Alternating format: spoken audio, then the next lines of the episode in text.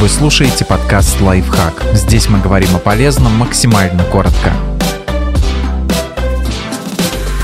Как научить ребенка кататься на роликах? Вам понадобится много терпения, но все труды с лихвой окупятся радостью малыша.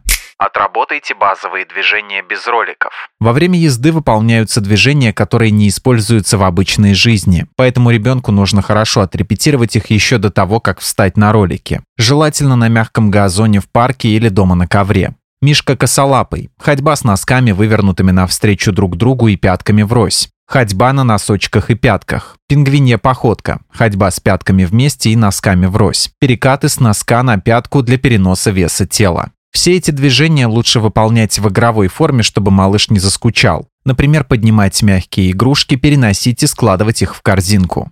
Дайте ребенку привыкнуть к роликам. Повторите движения и упражнения из предыдущего пункта, но уже с роликами на ногах. Малыш должен почувствовать их. Тренироваться можно дома на ковре или на лужайке в парке. Главное проверить траву на отсутствие стекол, камней и других предметов, на которые лучше не падать.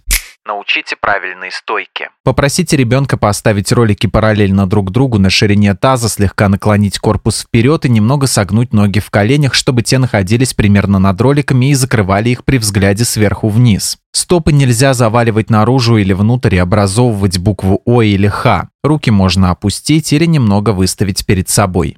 Научите ребенка падать. Падать нужно обязательно вперед, ни в коем случае не назад. Колени, локти и ладони защищены экипировкой, а вот копчик, спина и затылок нет. Объясните малышу, что при потере равновесия надо наклониться, чтобы перенести центр тяжести ниже, а затем немного присесть и плавно упасть на колени. При этом можно и нужно смягчать падение, опираясь на локти и ладони, которые защищены экипировкой. Именно в таком порядке. Колени, локти, ладони.